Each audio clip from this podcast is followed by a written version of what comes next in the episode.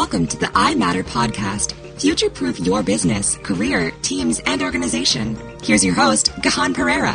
Welcome to the I Matter podcast. In this episode, I interview Gary Pittard, the founder of Pittard Training, and Pittard Training is Australia's leading training and development organisation in the real estate industry. So Gary and his team run a number of seminars, workshops, a membership site, a number of resources for real estate agents, for principals, and for real estate businesses in general. And I invited Gary to have this conversation because although he does specialize in that industry, his ideas about marketing, social media, and leadership apply across the board. And, and he's also not just another business owner or leader. As you'll hear in this conversation, he's got a real depth and wisdom, which comes from decades of experience as well as a desire for mastery in the field. Anyway, there's no point me saying much more right now because you're just about to find out all about Gary in this conversation. Hello, this is Gihan Perera, and I'm speaking today with Gary Pittard. And Gary is a managing director of Australia's leading real estate training and development organization. And he began a while ago in sales with Nashua. And that was at the time, there's a really competitive environment. And he's got over 30 years experience moving from business machines with Nashua into real estate. And he's been there in real estate since 1989. And, and more recently than that, he founded Pittard Training, which, um, as I said earlier, has become Australia's leading real estate sales training and development development organization. And I came across Gary a couple of years ago when he asked me to speak at his national conference.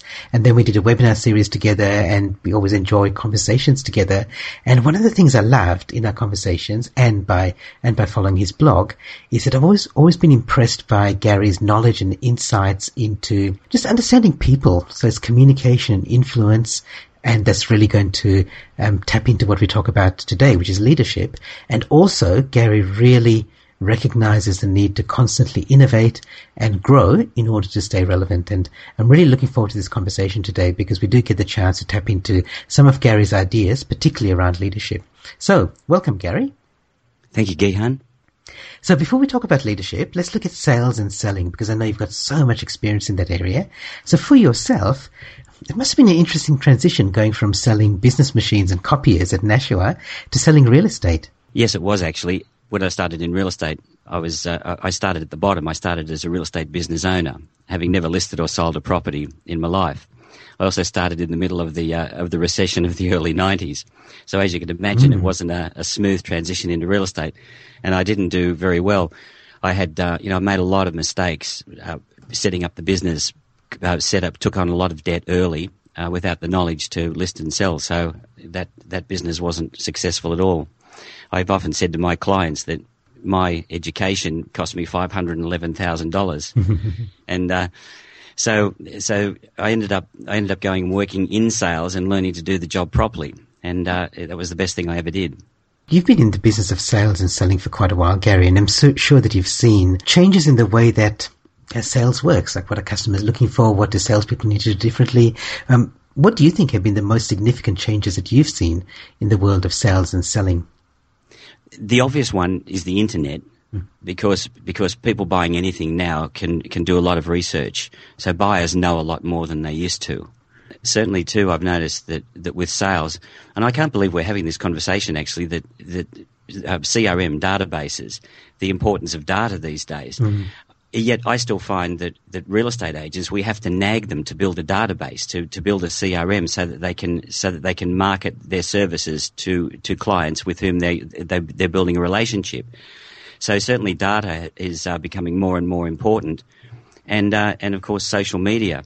Maybe not for, for, for selling your goods, but social media. Do you remember that uh, saying, Gihan? They used to say that one dissatisfied client would tell ten or fifteen people. Mm-hmm but with social media now, one dissatisfied client could tell a thousand people. The scale, I think, has uh, has changed thanks to social media. And the other thing is, a thousand people they're telling are exactly the sort of people who would be asking for recommendations from that person. So not only are they reaching a thousand people, but it's making it's damaging the reputation even more, isn't it? Oh, oh yeah, it, it, certainly is. I mean, online's changed changed the game in a lot of ways.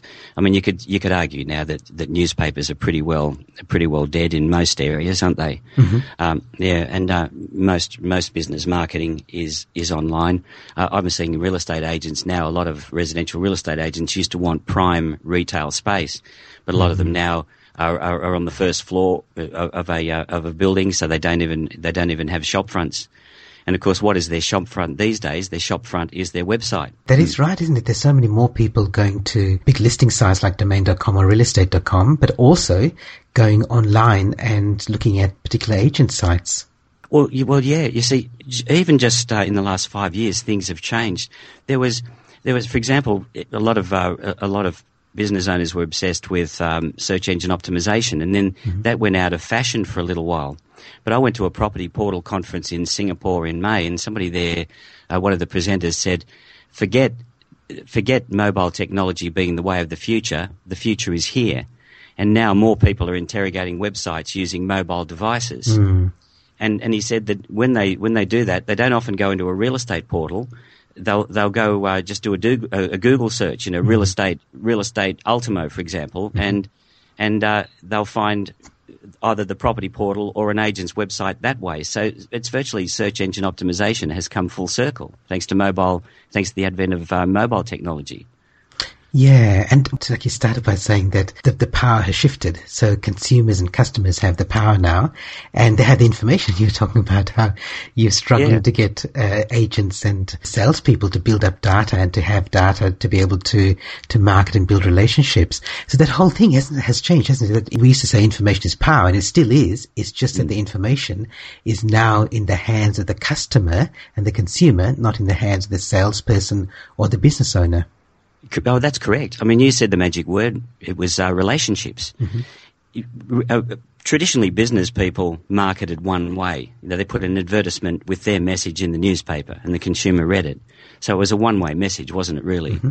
Now, now you really do have to build. You really have to build relationships with people, and uh, and and so if you if you're on social media, then if, if somebody makes a comment, you really have to let them know that there's another person at the other end and, and develop a dialogue with them uh, online. You can't just put your message out there, uh, property for sale, and then um, and then not create and not have a two way, not encourage a two way dialogue with your with your end user. So so marketing traditionally I've found still is old fashioned in that people are using modern media. A lot of business people are using modern media in an old fashioned way. Mm-hmm. They just keep putting their message out there. I see real estate agents go onto Facebook, new listing. They send out a tweet to their maybe 30 followers, uh, new listing, new property for sale. But but what we say to salespeople is that if you if you want to make sales, you need to develop a relationship with the client. Sales has always been about trust. Now they say that all things being equal, people will buy from somebody they they know all things being not quite so equal, somebody will still buy from people that they know. Mm. And, and so sales has always been about developing relationships before you ever try to sell anything. And, and I, and I see that modern marketing is, is the same. It's about building relations, relationships with people so that when they're ready to buy your product or your service, they'll come to you because they feel as though they know you.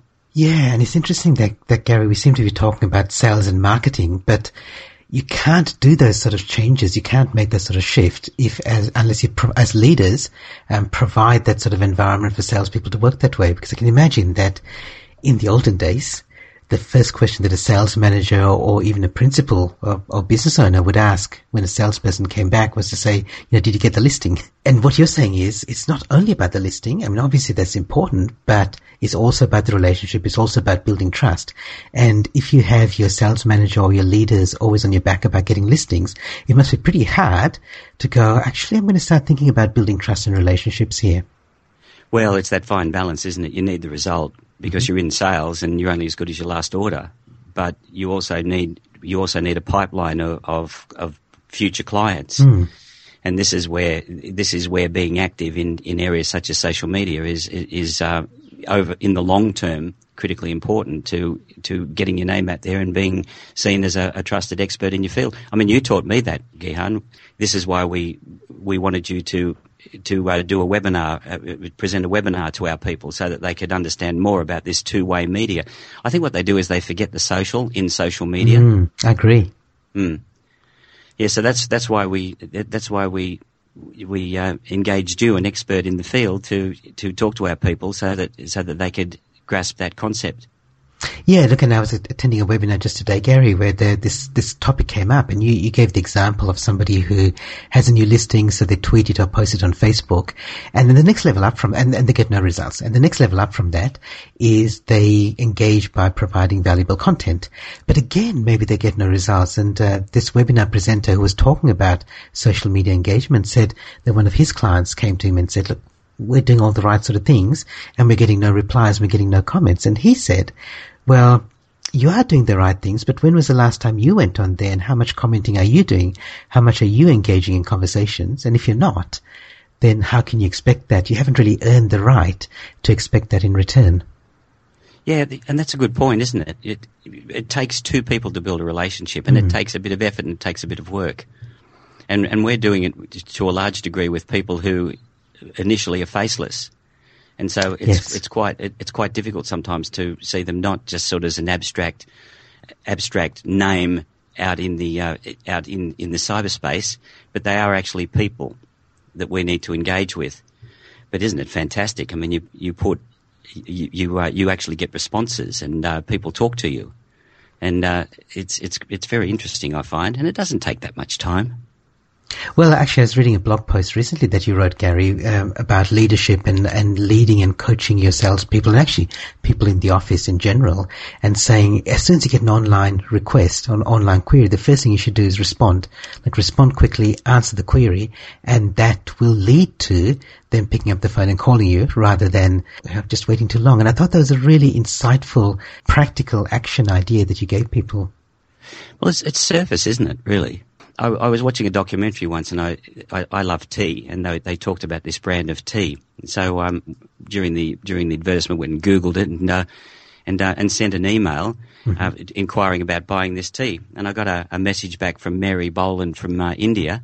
Um, by the next ad break, there was a mm. there was an email from her telling me all about it. She educated me a little bit about tea, and I bought some and I've, and I've been in touch with that company ever since.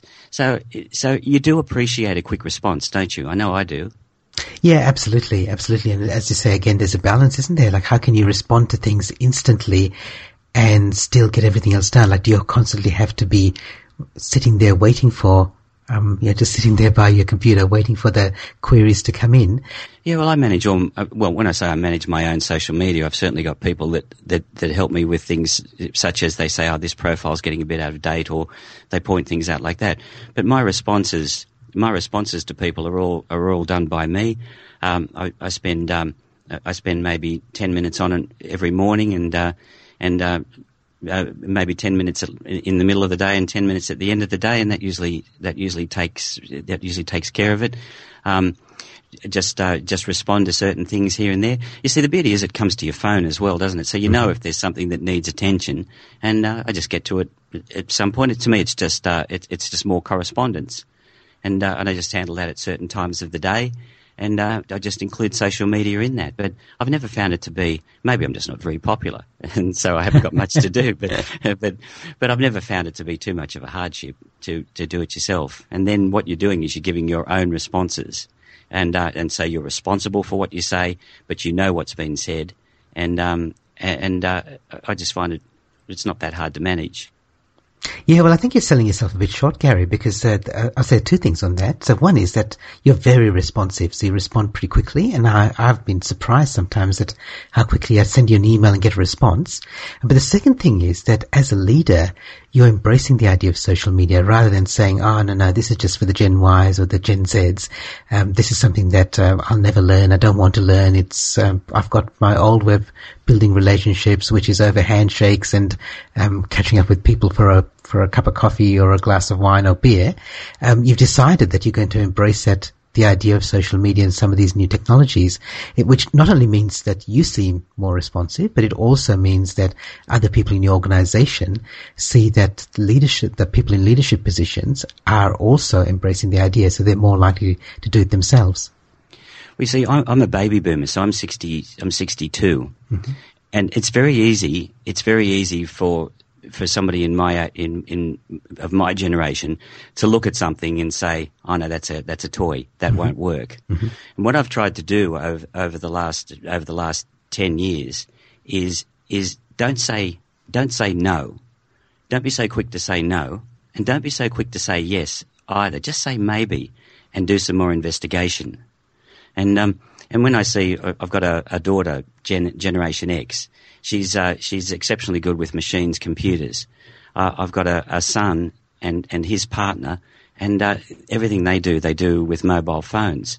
And you can see the difference in those two generations. But mm. when you talk to them, you know they they tell you a lot of things, and I just find them incredibly. I just find them incredibly interesting. So I, I, I don't I don't jump at the I don't jump at the first thing. For example, I'm not a- active uh, on um, on um, in- Instagram or, or Pinterest, uh, but but uh, you know I don't I don't believe that my market is there. But but I, uh, I'm very active in, in the areas where where I believe I, I believe real estate agents might be, and uh, and uh, and I just learned a lot from generations X and Y. I just don't just, just, I just don't jump in and judge. No, that's a toy that won't work, or jump in. Yeah, that's fantastic, and go off on some fad.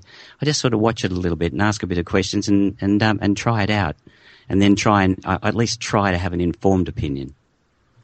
Yeah, so there's a couple of really interesting things you said there, Gary. So one is like you're just reminding me that there's so many people who are baby boomers who will quite happily and proudly talk about how they asked their grandson or granddaughter to install an app on their iPad or show them how to do to do something with their phone, and yet they wouldn't do that in the workplace. They wouldn't go to the the Gen Ys and say, look, can you show me how to do this? Uh, and yet they're quite happy to do it at home. And in fact, they boast about it.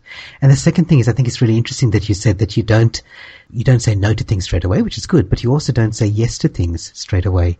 I, I think both of those things are really interesting. I want, I wonder whether you think there's a reason that uh, people don't necessarily go and do what, what I call reverse mentoring, which is ask the, the younger people, the more tech savvy people for advice uh, in the workplace speaking speaking for somebody in my generation, you, you, often you can tend to think, oh, they're kids. Mm. Um, but but you know, I mean, I, I, look at I look at Generation Y, and I and I hear what people say about them, and I say hear them say, oh, you know, they want to start at the top, and they they won't stay at a job for very long, and um, you know that that uh, they don't focus, and all, all, these different things.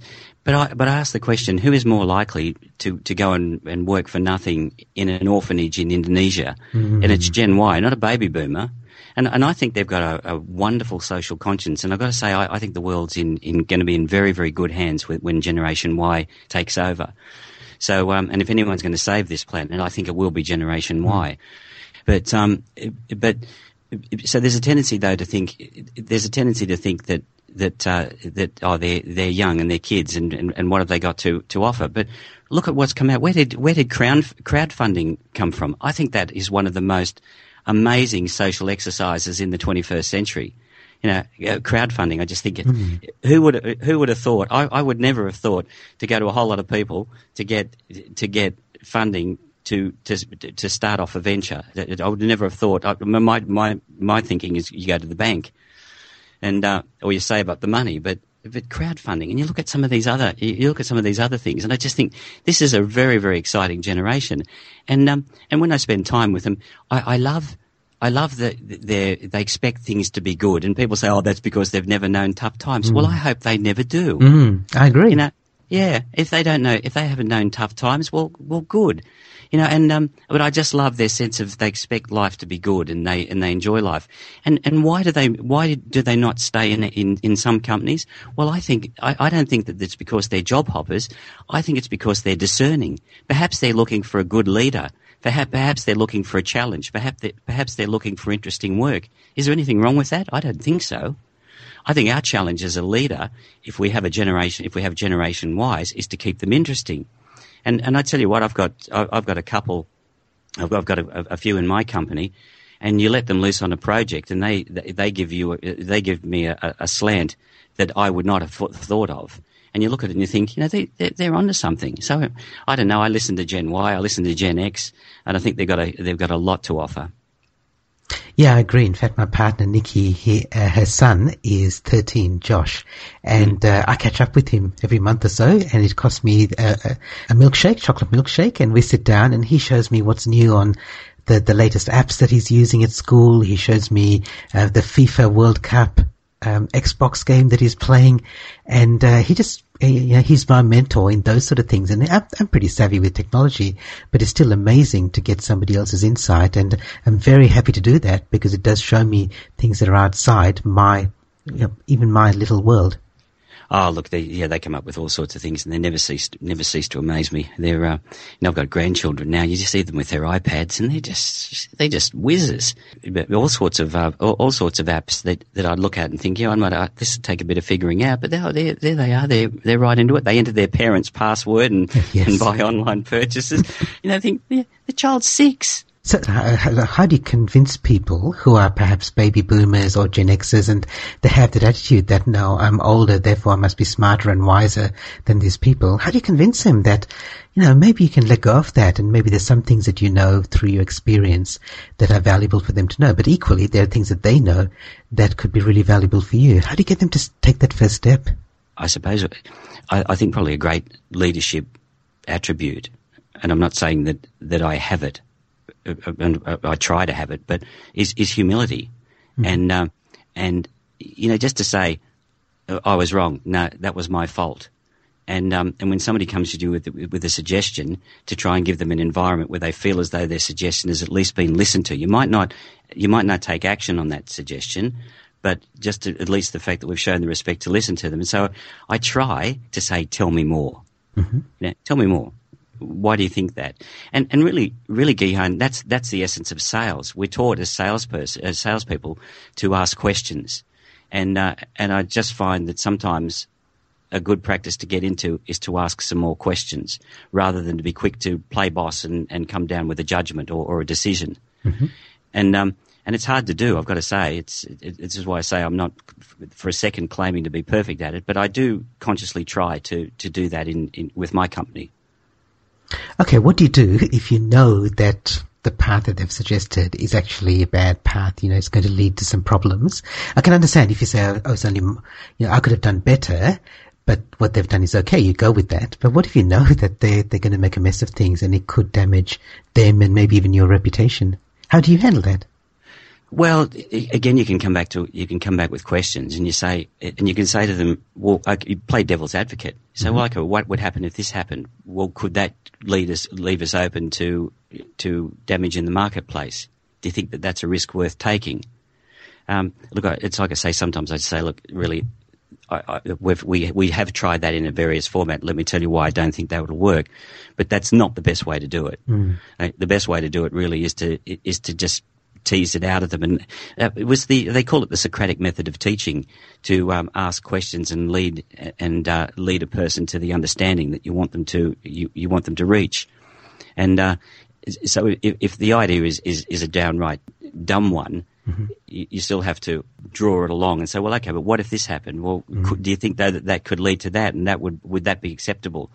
And eventually, they do arrive at the understanding. And even if they don't, you say, look, do, do you mind if I just say why, and I don't want to be negative, but I, the reason I don't believe that would work is this, and then you have a, a conversation, a discussion, mm. and and um, at least if you do that, I, I think the best that we, I think at least the least that we can do is to make them feel heard, and and make and, and let them know that that the environment is safe for them to to make suggestions, and even, and even whether you're going to action it or not, at least let them know that you appreciate the suggestion and please come to me with more.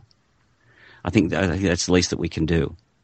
Yeah, and as you were speaking there, Gary, just made me think that yeah, it's a balance, isn't it? You, you never say uh, you're not going to say you can never tell people that's a dumb idea. It's just a question of how much, and uh, you know, if if as you say, you create the environment. So it's like that 80-20 rule. If eighty percent of the time people feel that it's safe, that they're valued, that their ideas are going to be at least considered, uh, yeah. if not embrace, then it's okay to sometimes tell them they make a mistake. I, you know, I heard somebody, a parenting expert, say, uh, yeah, some some people will say you should never shout at your kids, but if they're going to put their hand on a hot stove or they're going to run out into the street in front of traffic, of course you shout at them. It's yeah. not to say that rule you should never shout at your kid is a hundred percent of the time. It's just that most of the time they realize that they're going to be in a safe, nurturing environment, and sometimes it is appropriate to break well, that rule. That's it. And sometimes it's appropriate just to be human. I mean, mm-hmm. you're tired sometimes. They're driving you up the wall. It's been a long day, mm-hmm. and you shout at them. You can uh, you can go back and apologise, and uh, and as long as you do, mm. it's it's okay to be human. Mm. I mean, we, there's no such thing as a perfect leader, and uh, there's no such thing as a perfect parent. And every now and then we lose it. it might, I mean, I'll, I'll give you just a, an example. I was asked I was asked for for something for, for, tomorrow at 10 o'clock. So tomorrow at 10 o'clock it'll be well and truly ready. But I was asked if I could have it now when everybody knew that I was going to be coming and talking to you mm. 10 minutes before they asked me if I could have that. And you just mm. want to, you just really feel like saying, now hang on a second. You know what I'm going to be doing in 10 minutes time. I don't have time for this now.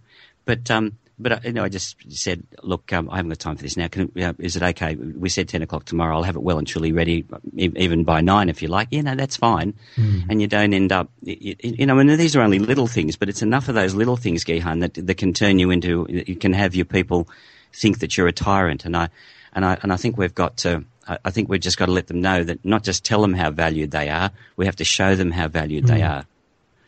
And, uh, and because I've got to say that, that from a leadership perspective, having a good team of people, it's, it's, it's not only, it's not only changes your business, it changes your life. Now, the people on my team now, they're, um, they're, I, I wouldn't swap any one of them. I, I wouldn't trade any of them. And, and, and that's not to say that we're not perfect. I mean, we've got we've got a, a, a pretty big challenge in front of us at the moment, which which was a mistake that somebody made and I just said to, and I said to this person, "You've made a mistake here," and and, uh, and I'm not going to say that it's not a big one. It is, but you make mistakes. I make mistakes. Nobody gets nailed to the wall. What we have to do now is fix this. Mm. And but I said to him on Friday, "Listen, don't let this ruin your weekend. It's happened. We'll sort it out." And um, and I think that that's uh, certainly certainly I, I took the opportunity to suggest that that w- this is why I don't want I want everybody working on what they're good at and minding their own business apart from with other people's departments. But but we all make mistakes, and that's just the way it is. And um and and uh, and quietly you can go away and fume, but mm-hmm. but but nobody feels threatened because. Gihan, I've I've made plenty of mistakes. I could probably think of I, I could think of plenty that I've made this year so far. That's just the way it goes. We just have to find a way to fix the problem, the, the, the, problems that inevitably inevitably occur. But but if you've got good people, you're going to have fewer problems. I think. Hmm. It's really interesting, Gary. Just listening to you, you're speaking from a place of real wisdom, as it's not just experience, but it's the, what you've learned through those experiences. And uh, you know, most examples you've given have been about your own team, but I know that you, in your organization, like you personally, would have coached and mentored dozens, hundreds of leaders in their businesses as well. And I'm just wondering, I'm just curious to know, is there something that you find that there are leaders who perhaps haven't quite grasped the idea yet and haven't quite got it you know, in their in their genes, in their DNA, and then suddenly they get it. Is there something that you found where suddenly there's a switch, or is it something that happens over time? Is it something due to them just trying a few things out and getting the results? What, what do you think? What do you think they need to do? I think first of all, you know, this is this gets thrown around a lot, and it's it's called vision. Business owners think about vision. They think, oh, well, that, that's all right for say someone like Gandhi or, or, or leaders of that ilk. But but uh, you know, I've, I've just got a little company, and all I want to do is is make a bit of money, and and uh, and so so so they don't so they they seem to discard vision. But the fact is, when you you can call yourself a, a CEO or a managing director, but if if you have a company, and even if it's only you and one receptionist, you are a leader. Okay, and and um, and and leadership is not a title. So you won't get respect from people by just saying, "Oh, I'm the boss." You you have to earn their respect in the same way that they have to earn yours. So, so this vision thing, I, I, think people just tend to think, oh yeah, it's you know that old chestnut, you know, and, they, and then the, what they do is they go about the day to day busyness of running their company. Hmm. But, but, but where are you taking your company? I believe that you've got to know that. I mean, whether your company is just you and one other person, whether that company is, is just right at the moment, you on your own, where are you going? And I really believe that, that a vision for the company is, is critically important we started to crystallize our vision when we said th- that um, that our primary our primary reason for being is to help people survive and thrive in the real estate industry, to make high profits and make high incomes, but to be proud of how they did it. And um, and our company Pittard, and, and uh, our tagline is uh, "People, Profit, and Purpose." And, and uh, we think we've got the order right, you know, that, that people first, helping people to make profit and helping them to see purpose in, in their businesses and in their lives. That, that, that really is, is where we see ourselves as, as, a, as a company helping our clients to achieve that. And, and when we started to, when we started to clarify our reason for being, then we could start to build our company around it, Gihan. And, and, and look, I, I stumbled across this. I, I, I've heard of the importance of vision but when we started to clarify our own vision, I could start to see how we wanted to do it. So at Pittard, what I wanted to have was I didn't want to be the only speaker delivering seminars at our at our at our company. So what I wanted to do was I had this vision of having a depth and a breadth of speakers, so that when people came to a seminar, they weren't sure who they were going to get, but they were delighted with whomever whomever presented to them. And so I've got this range of speakers now, some generations X, Ys, males and females, male and female speakers that can step in and do different presentations. And so people aren't listening to me speaking all the time. And, um, and when I saw that, when I saw that starting to evolve, I got the enjoyment from seeing, from reading evaluation sheets from our audiences saying, this is fantastic, you know, the best seminar I've ever been to and uh, and I wasn't speaking at it. And, mm-hmm. and you look at that and you think that's that's what I think a leader a, a, leader should be, not to be everything and say, oh, gee, poor me, look, you know, oh, oh, they they like these people better than me. No, they they our audience, people who paid to attend our seminars, thought that that was the best seminar they ever saw. From a leadership perspective, I can look at that and feel very very proud of the people who delivered that talk, and. Uh, and uh, and so this is this is to be able to stand back and and try and drive your company in that direction only came with with a vision. What what is our reason for being as a company? So anybody that owns a company, we have to decide. I believe where are we taking it? What do you want that company to be? And you've got to have that picture in your mind. And look, that could be a simple picture. I think. Just um, you know, you want a company that, that that provides well for your family and that is seen as as being the best in its field. I mean, it, it could be something as simple as that. But then you've got to quantify what is the best and uh, what does the best mean to you? And this is where your values as a business person and, and as a human being come into it as well. I think companies are very much we build them we, we build them in our own image. Really, I think. Mm. Well, I think business is that personal. And it's become more so now, hasn't it, Gary? That uh, previously the the I mean, brands are still important, and the the organisation is important, but more and more now, especially with social media, even if you're in business, you're expected to show a little bit of your personality. Oh yeah, of course. You know, there's a lot of uh, there's a lot of evidence that that um, marketing people I've, I've, spoken to have have, uh, have shown me, and they're and they're saying that people there's a tendency for people to move away from these big companies. So even within real estate, there's a tendency for people to move away from franchises now, and um, and there's often sometimes even suspicion of some of the big companies with some generations, and so they'd much rather deal with a with a company that they see has a bit of soul and character than just somebody that's got a big brand name. Mm. And, uh, and and I think we could. I, I, think although although they were a big company, Apple Apple was Steve Jobs, really, wasn't it? Yeah, exactly, exactly right. And mm. people were buying a lot because of uh, because they knew that Steve Jobs was driving the company. That's right. Yeah, and um, and now it's very it's interesting. I read something the other day that said uh, Apple runs the risk of being of becoming the uh, the establishment. Yeah, that's right. Yeah. That's right. They were mm. always the mavericks, and mm. now they've become the mainstream, haven't they? Well, yeah, they're, they're saying that that is one of the risks that Apple has to face, and perhaps that's where it might be time for a reinvention at some point further down the track. I don't know. They make a lot more money than me. They're a lot smarter than me, so I'll leave that to them. Gary, we've talked about so many things, and there's still mm. so many other things we could talk about. Um, I know there are people who'd love to get in touch with you, and they've just got a little glimpse, a little taste of what you're like as a leader, as a coach, as a mentor. Um, what sort of people and organizations do you like to work with, you and the Pittard Training Group? And how do people get in touch with you?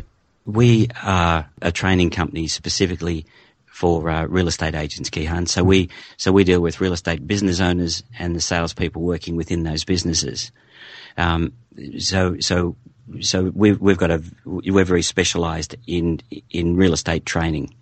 But um, so, uh, but having said that, if um, if anybody's looking for good trainers, you know, I'd certainly um, I'd be certainly happy to um, pass them on if I know of anybody. Well, I know lots of good trainers. We've had them speak at our seminars over the years. Well, people mm. like you, Gihan, Matt Church. Um, so you know, I had somebody recently that uh, that was a little bit out of our field, so I referred them on to somebody else. But um, there's a lot of good trainers out there. We're, we're bringing out Dr. Dennis Waitley to speak at our Ah, leadership fantastic. conference. Wow, Mm. this is a real coup. Well, yeah, yeah, it's, it's, it's in uh, it's in June, and um, we're uh, we're we're so pleased with that. Yeah, it, it's sort of like it's sort of like having Michael Bublé come and uh, come and uh, sing at your birthday party, as far as I can see. But, uh, so we're very excited about that. So we're we're we're always looking for good people to come and, and speak to to our clients. But um, but our, so if anybody is looking for anybody, certainly if we if we know of anybody, we'd certainly be happy to refer them. But real estate business owners and salespeople working in those offices, that's who we deal with. And uh, um, our website is pittard.com.au.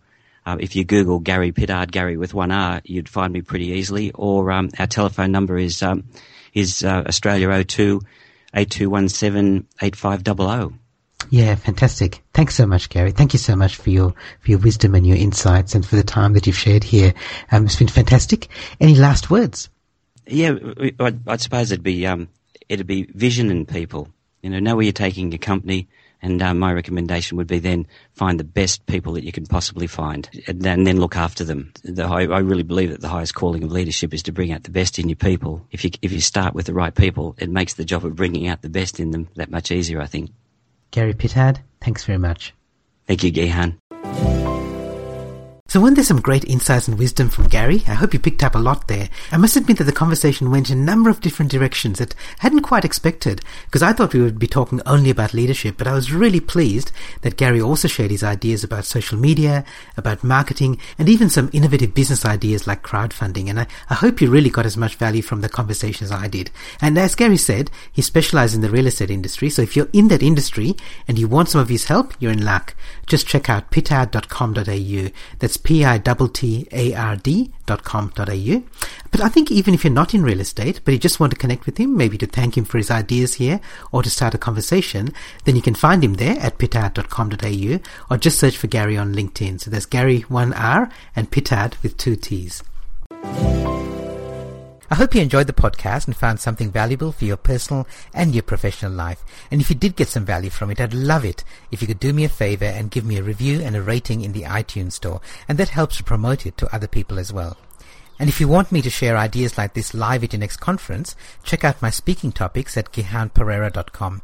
You can also find out about my mentoring programs if you're interested in one-on-one work for yourself or your teams. And I also run a membership site for leaders to help with creating an online footprint, for marketing your business, for getting things done in a chaotic world, and for delivering more magnetic messages. You can find out more at egurus.info. That's E-G-U-R-U-S dot info. And if you do want to engage with me in other ways, again, go to gihanperera.com where you can find my blog, my newsletter, my podcast, videos, and webinar series. They're all free and they're all designed to help you leverage the potential of the individuals in your organization, your team, and, of course, your own potential as well. This is Gihan Perera. Bye for now. You've been listening to the I Matter podcast. To subscribe, read the show notes, or leave your comments, visit imatterpodcast.com. And remember, great minds don't think alike.